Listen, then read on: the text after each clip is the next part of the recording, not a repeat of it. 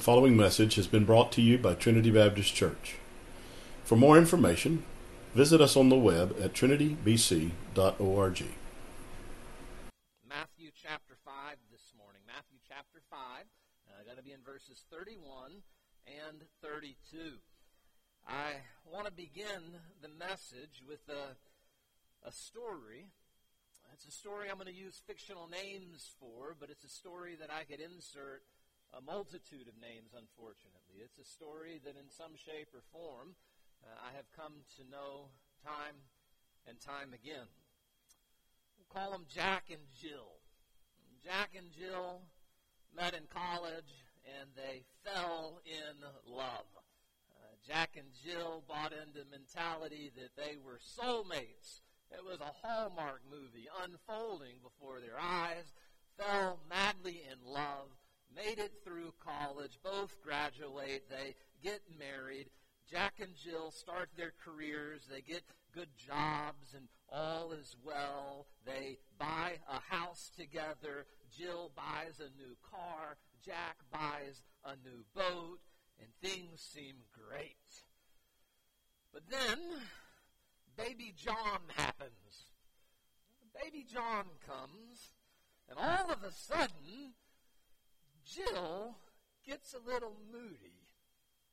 Jack gets a little too busy, and baby John gets a little expensive.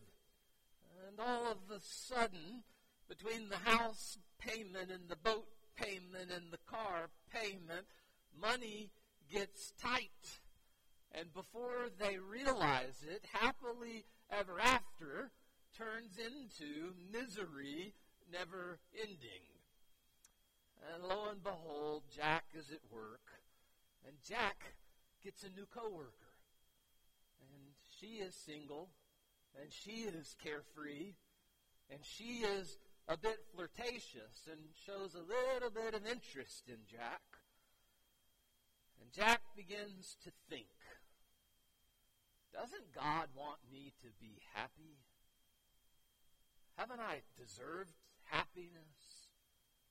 You know, I think I, I heard about in the Old Testament that it was permitted to divorce. You know, Solomon, I heard he had like a bunch of wives.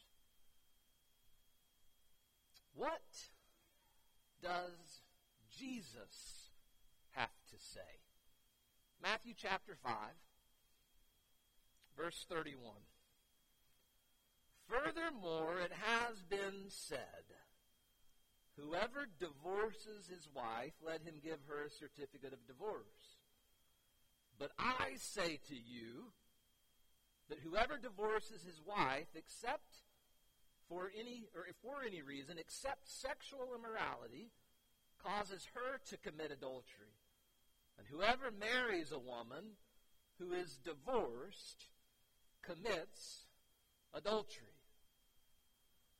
This morning's message is on the subject Jesus puts before us of marriage and divorce, and then even the subject of remarriage.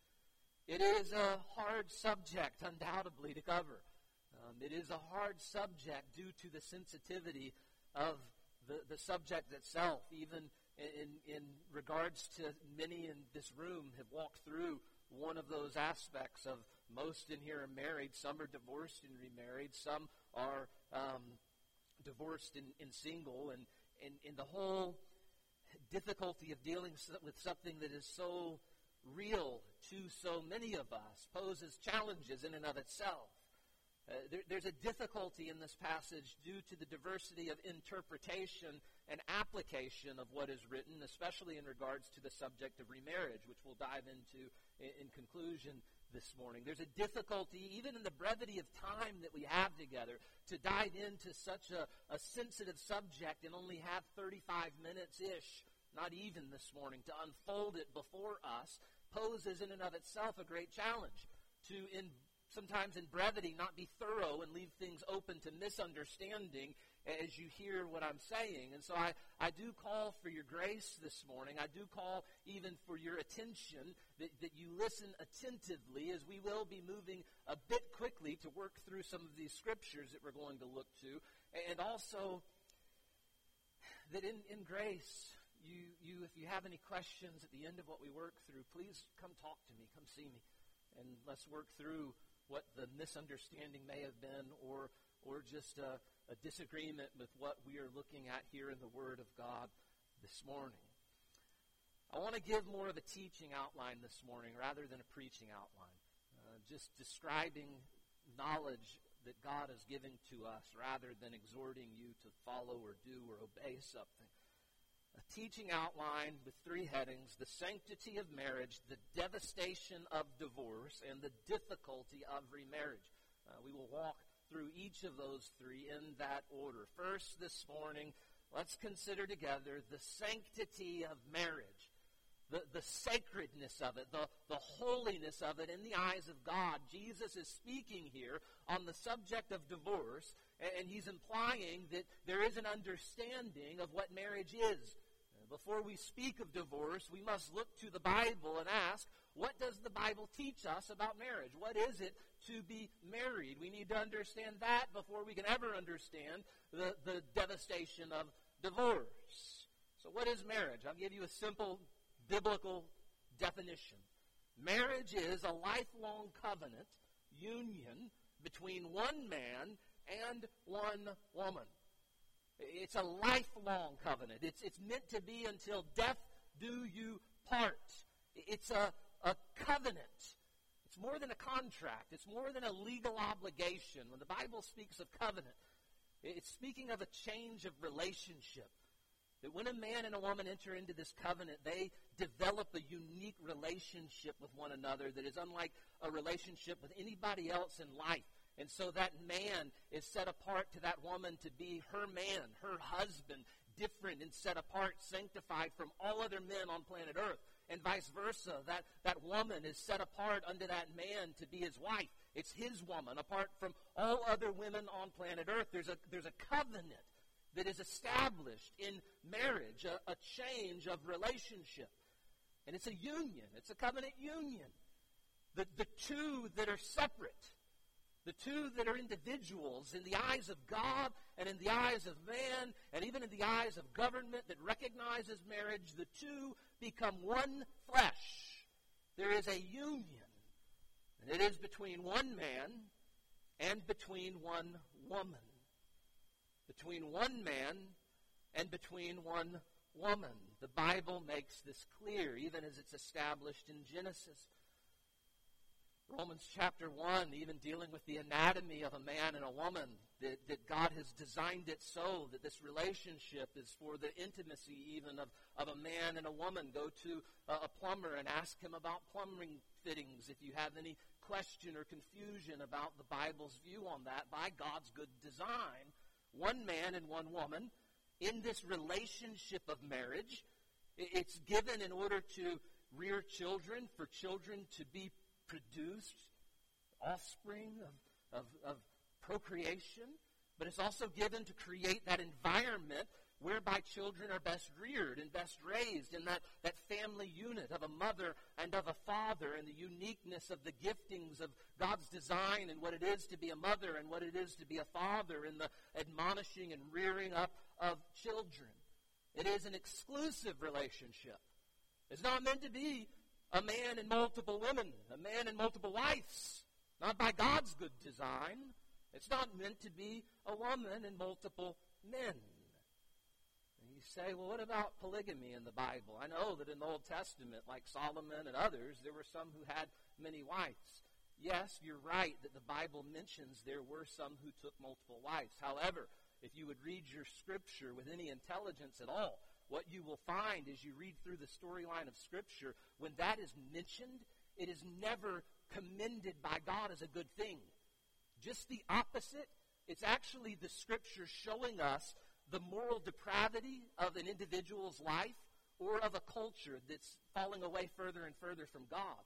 It's actually given and described even in the life of David or in the life of Solomon or early on even in the book of Genesis when it occurs. It's given as an evidence that, that, that the people were moving further and further away from what God had originally created and designed in the Garden of Eden. Marriage from the beginning and reestablished, as we're going to see in the words of Christ, is an exclusive relationship between one man and between one woman. I want you to notice that it is a God-ordained union.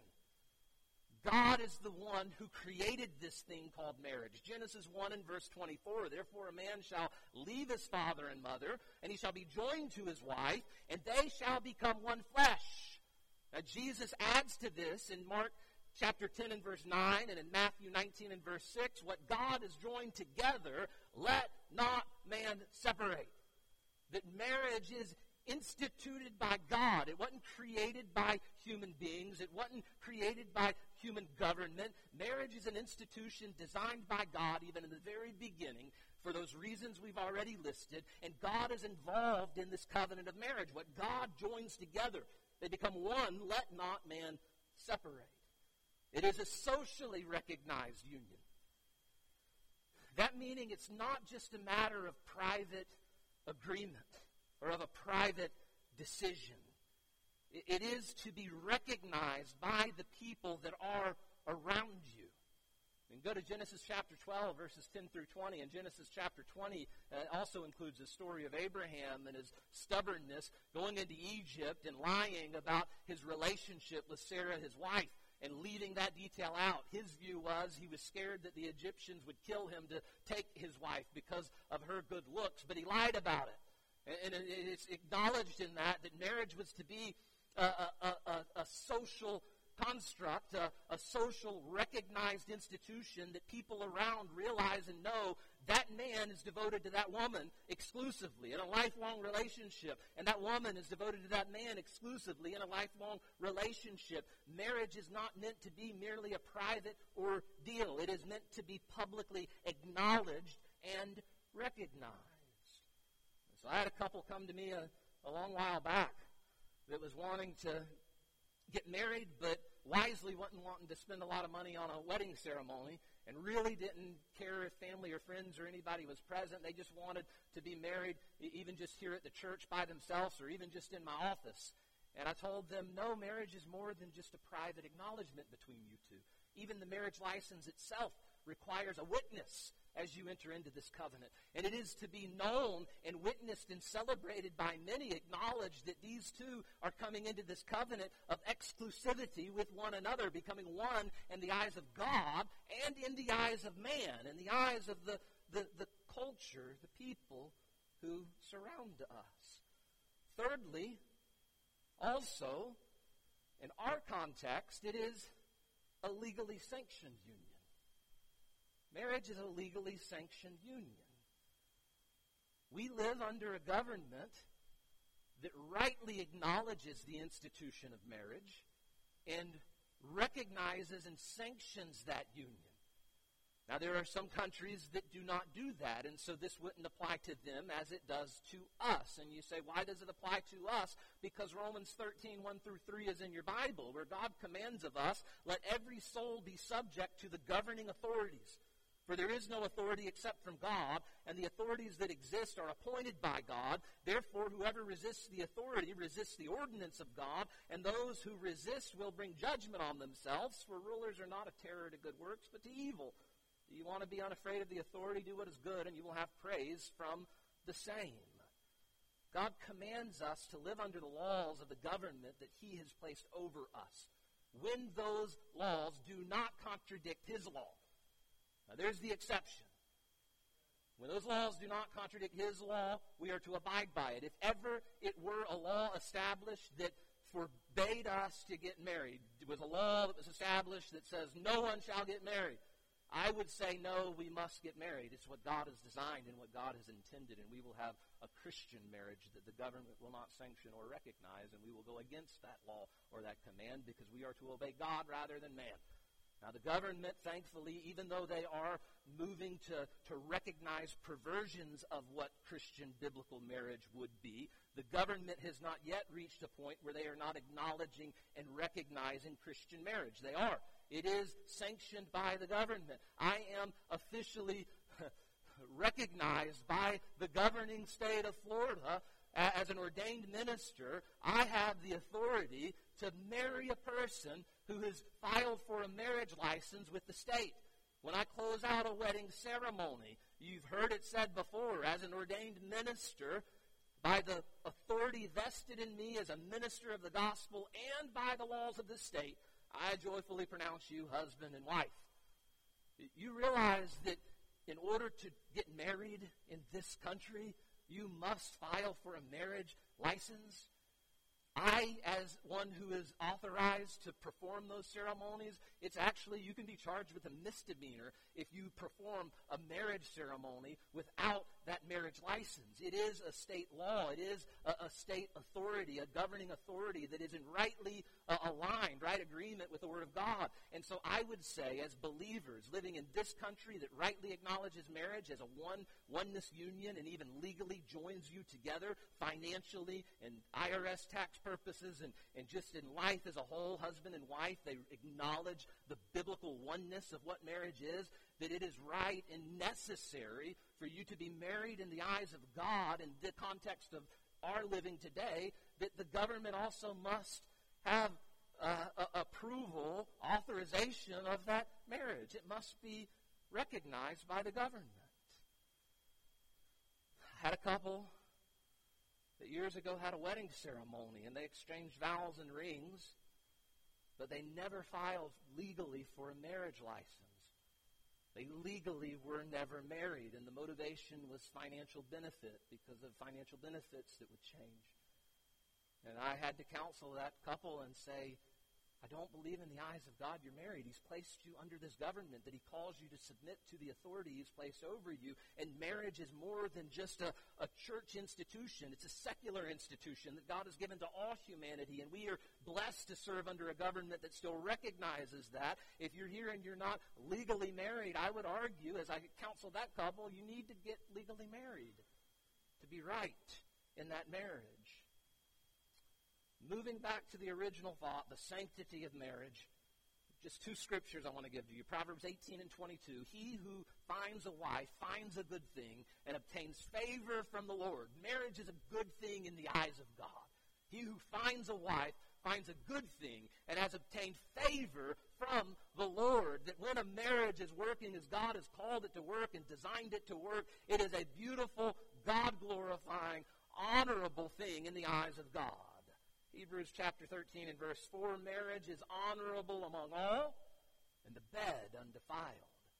But even in the enjoyment of, of intimacy, God has designed that for this marriage covenant, and it is honorable, and it is good in the eyes of God. There is a sanctity to marriage. Notice, secondly, therefore, the devastation of divorce.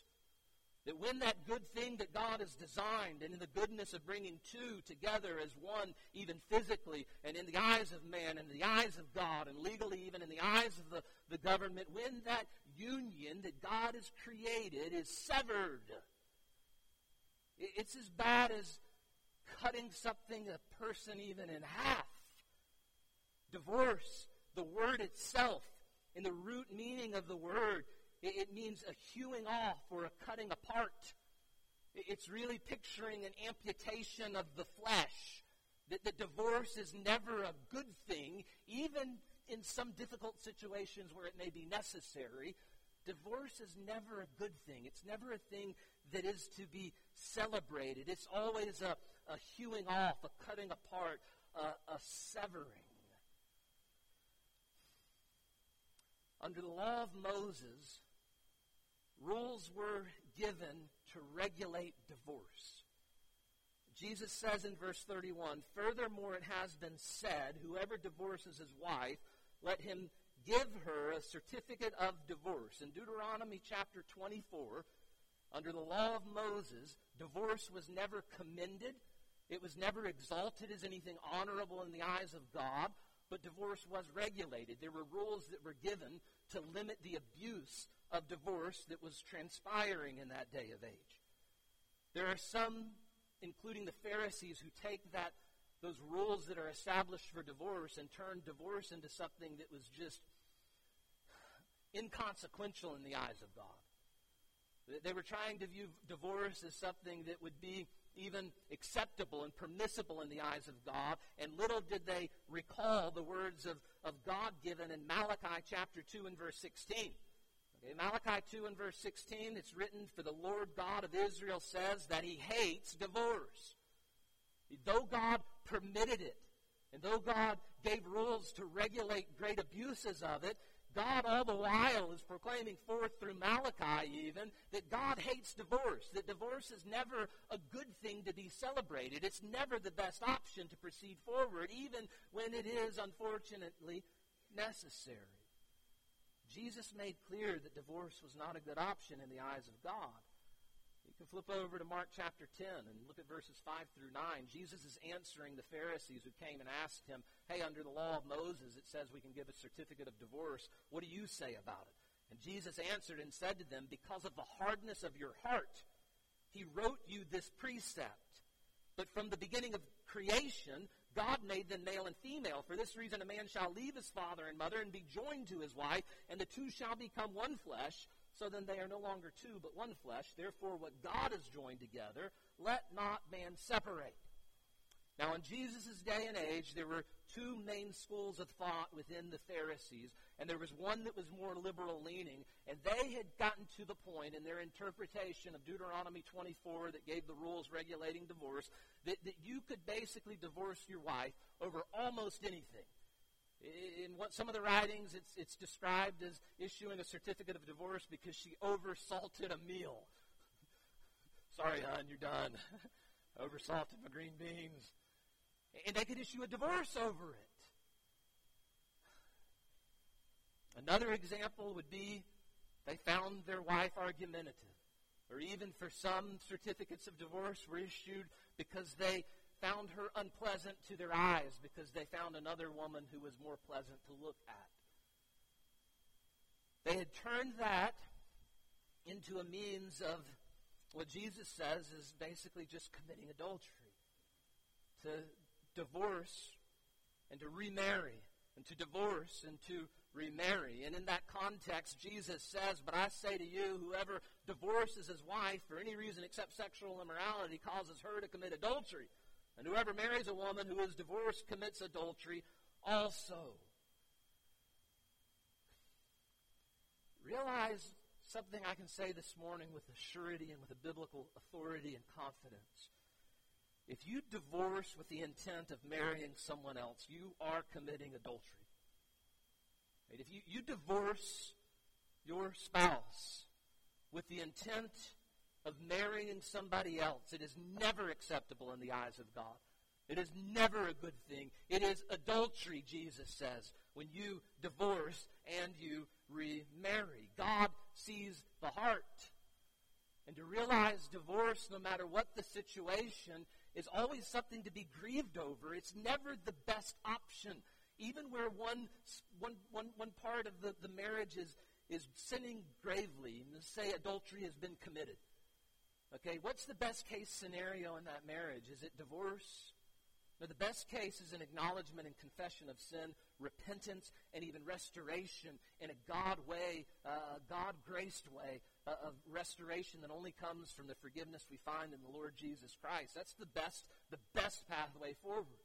No matter what the situation is regarding how great one spouse's sin may be and how little the other spouse's sin may be, it is never best for divorce to occur. Now, sometimes, because of the hardness of the, the one who is in great sin, their heart, divorce occurs. It happens.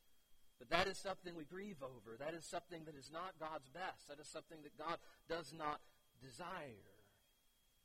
Divorce is never the best option. It is always something that is to be grieved. It will always carry with it unwanted consequences. Realize that, because it's not God's good design. It is dishonoring ultimately to God, and it will have consequences.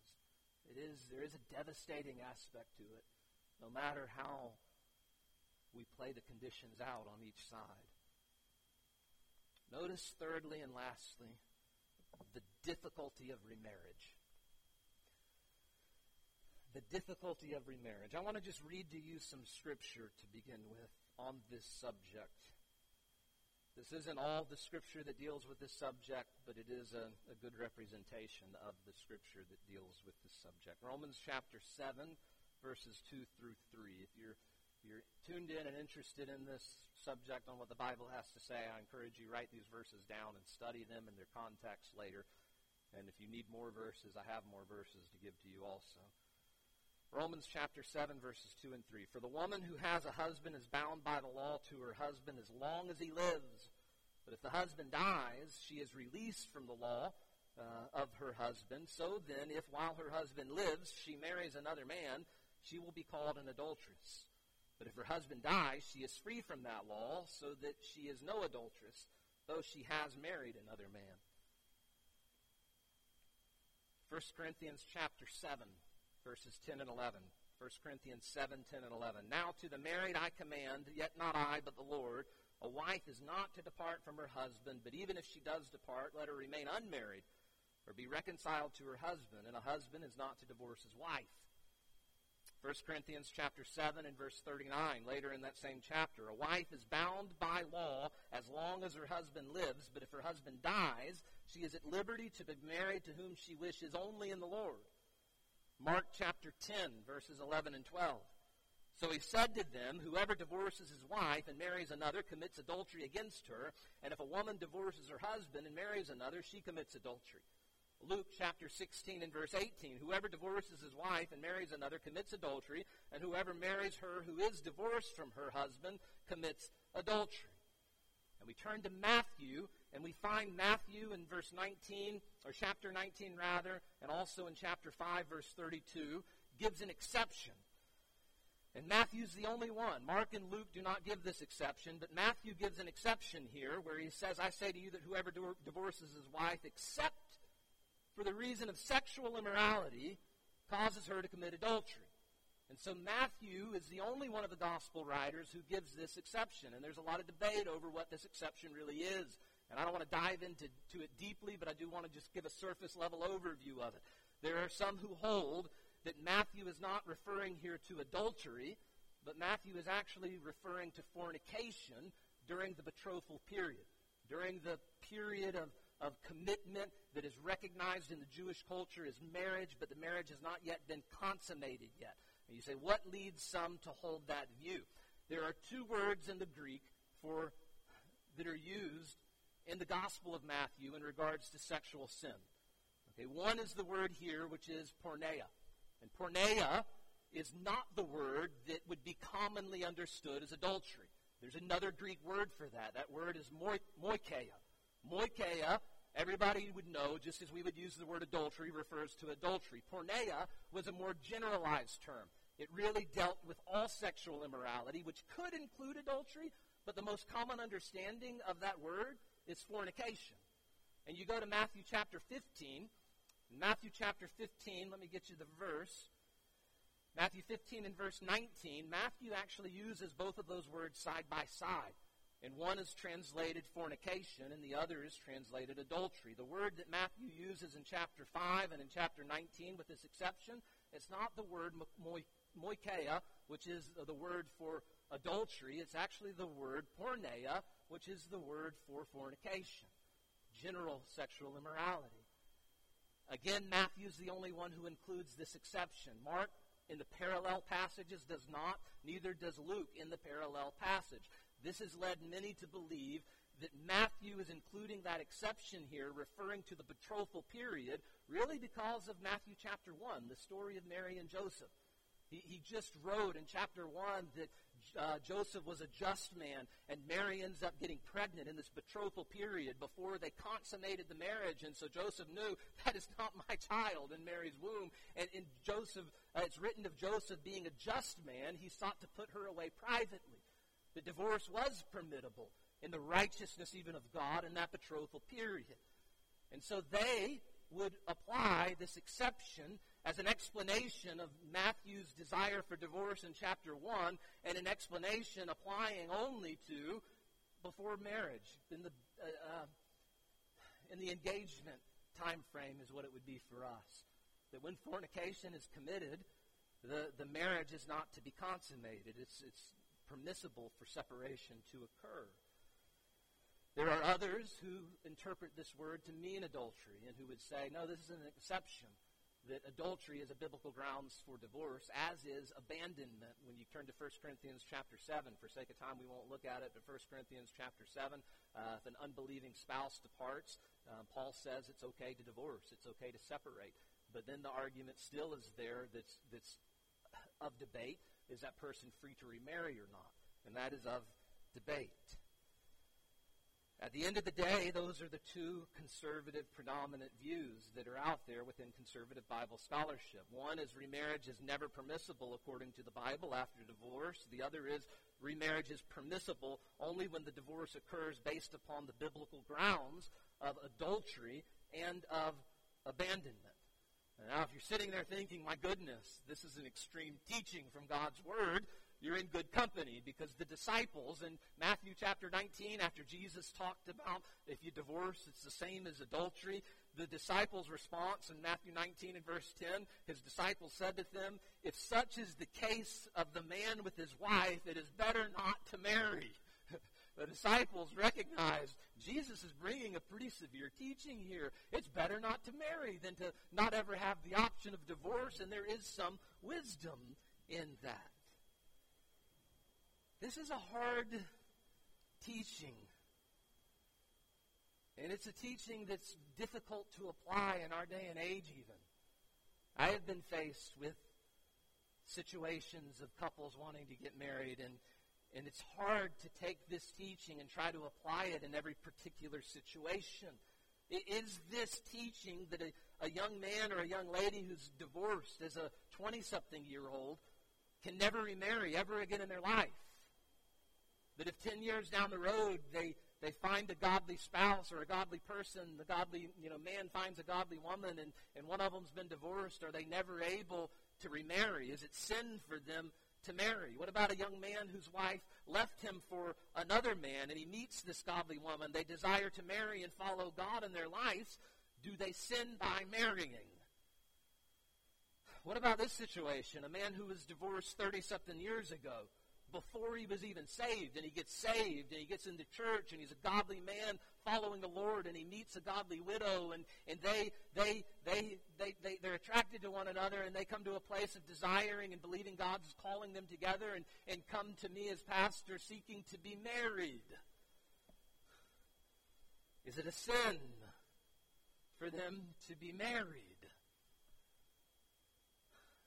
What is my answer? What is my view even this morning as I'm preaching this passage?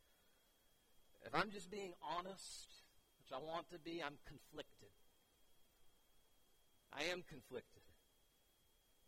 My heart says that by God's grace, remarriage is permissible once true repentance has been found. And so once true repentance has occurred over whatever past failure, that there is a fresh slate and a newness in the grace of God. My heart wants to believe that. My eyes say remarriage is permissible due to the fact that I've, I've seen the blessings and the goodness of second marriages, even within the context of this church right now. And so my eyes see that and, and want to believe remarriage is a good thing in the eyes of God. And yet my mind still studies the Word of God, and I come to the conclusion that God's Word teaches that marriage is not best, that remarriage, rather, is not best. There are so many passages that speak to the gifting of singleness and devotion to the Lord, and, and the severing of that first relationship. And so I know my heart and eyes can easily be deceived, and I know God's Word is never wrong, but I also acknowledge and recognize my interpretation of God's Word can be wrong. Believe it or not, I'm not a fallible source. I may have a wrong interpretation, but I struggle because I, even this week, have gone through it all afresh and anew with a heart wanting to believe and with eyes that have seen the, the goodness of the fruit of a second marriage, even in third marriage, even in some situations, once true repentance has be fa- been found and, and living in the grace of God in that new relationship. And yet, as I study the Scripture itself, I haven't yet come to a place where I can see that interpretation in God's Word as remarriage being permissible. So what am I saying to you this morning? If you are here and you are divorced and you're seeking to remarry, I would say God has given you His Word and God has given you His Spirit, and you must personally seek Him through it. You need to study God's Word out yourself. You need to pray and earnestly seek God. You need to seek godly counsel and let godly wisdom speak into your situation. And then you need to follow the Lord and, and your conscience and what God leads you in that situation to do. I am not confident enough in my interpretation to boldly proclaim with an authority from God that you should never remarry, and if you do, it is sin. But I am also not confident in my commission of God to present forth what He has said and not what I want Him to say. To say, I struggle with the issue. And I do see His Word teaching us uh, a call to singleness once divorce has, recur- uh, has occurred. I know looking out at this room, there are a number of people who are on a second or a third or even maybe a fourth or a fifth marriage. And some of you can look back and say, I've had biblical grounds for that divorce. My spouse cheated on me. They were unfaithful. They committed adultery and they did not want to reconcile. Some of you may say, my spouse abandoned me, and they're the ones that sought divorce.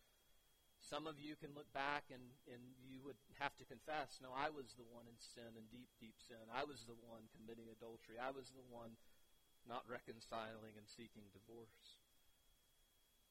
It's fitting for us to close out this morning with the words of Jesus to a woman who was caught in the act of adultery itself.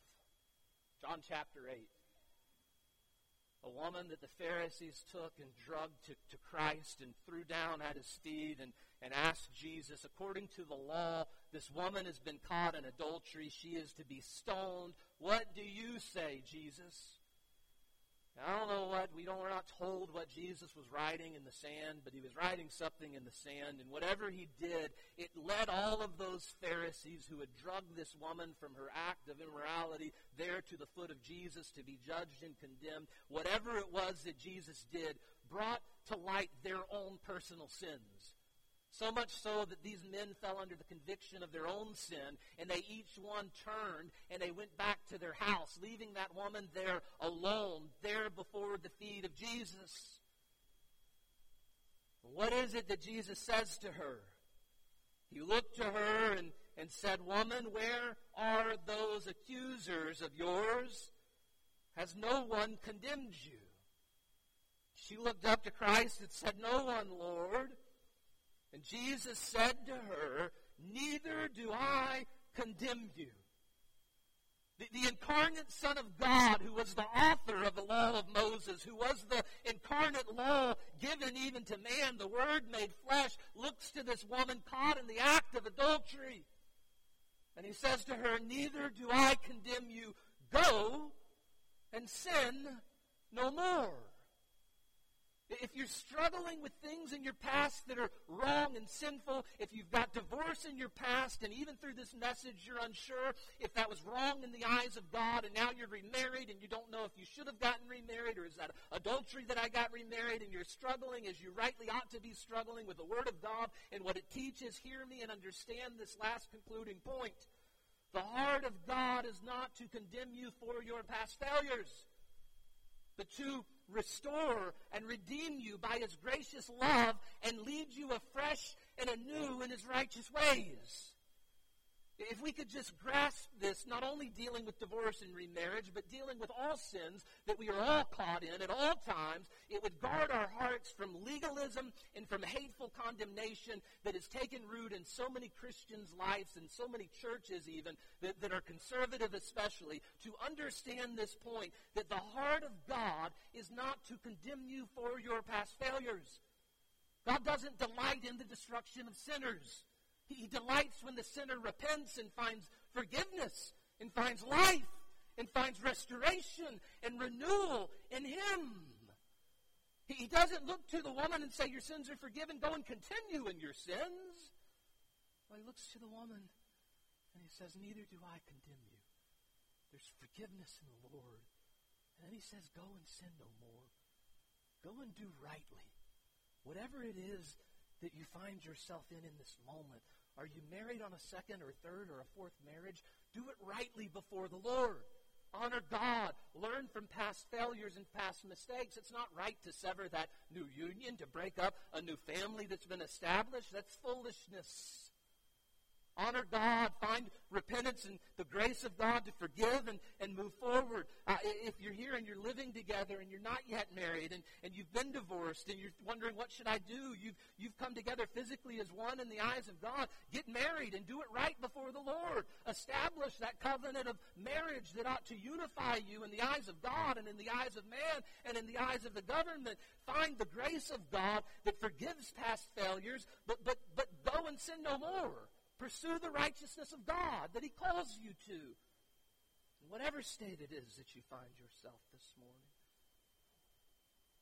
The heart of God is not to condemn you for your past failures, but to restore and redeem you by his gracious love and lead you afresh in his righteous ways.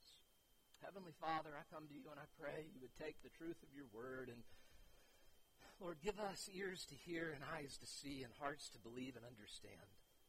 A hard truth and away from your word, but a needed truth that marriage is holy and sanctified in your eyes. There's a, a oneness in it. And you, what you joined together should never be severed, never be separated.